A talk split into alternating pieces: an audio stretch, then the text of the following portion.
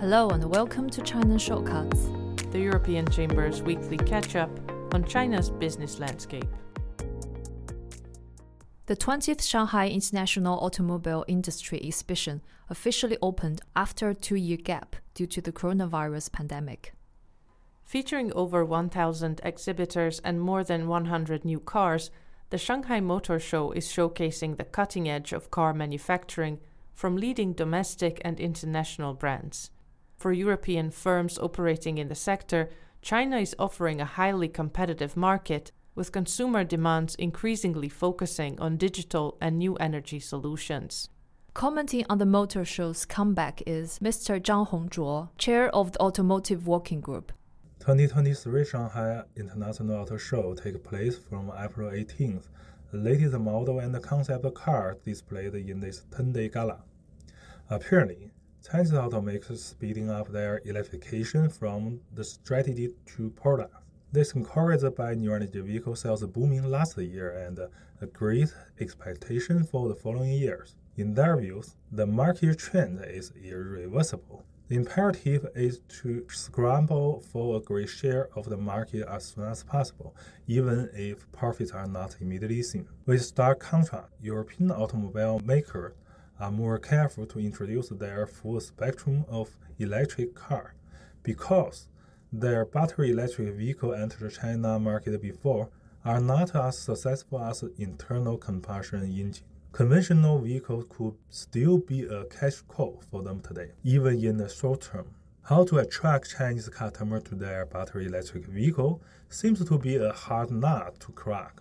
The race of battery electric vehicle and the internal combustion engine are becoming more intense than ever before to the segment where European cars are dominant. Whether or not they are able to hold their ground remains to be seen.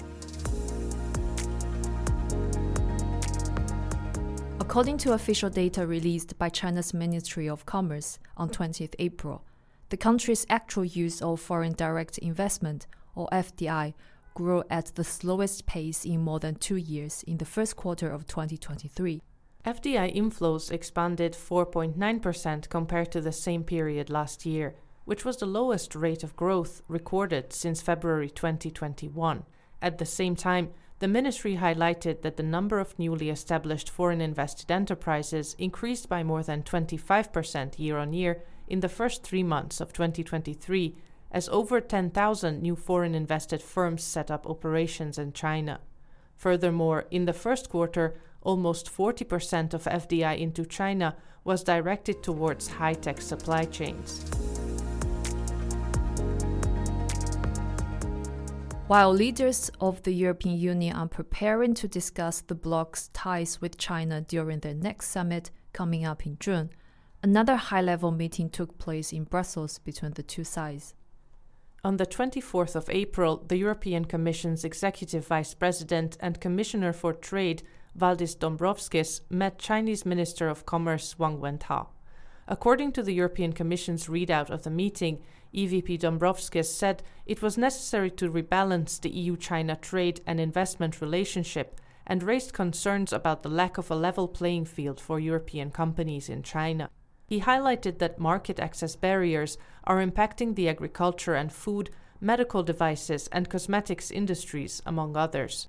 The two sides also discussed the next high level dialogue for economy and trade after Commission President Ursula von der Leyen and Chinese President Xi Jinping had agreed to hold it when they met in early April.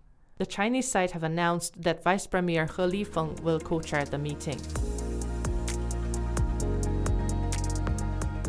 On 23 April, China's Vice Minister of Commerce Wang Shouwen announced measures aimed at stabilizing foreign trade. The minister said that China would take action to create more trade opportunities. He mentioned resuming offline trade fairs and facilitating the resumption of more international passenger flights and improving the efficiency of customs clearance among the planned steps. Wang added that foreign trade financing services available to medium, small, and micro enterprises would also be improved, and that the authorities would guide companies to benefit more from cross border e commerce retail export related tax policies.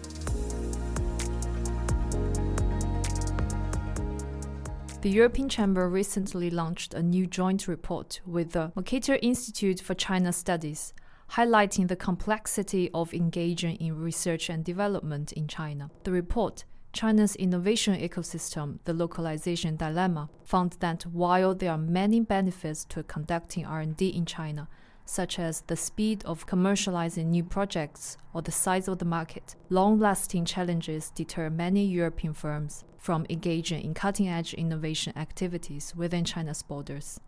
The March April issue of the Chamber's bi monthly magazine Eurobiz delves into the topic of research and development through articles on the speed of commercializing R&D results in China, the intellectual property rights issues that companies need to consider before starting innovation projects, or the tax incentives that China offers for promoting innovation.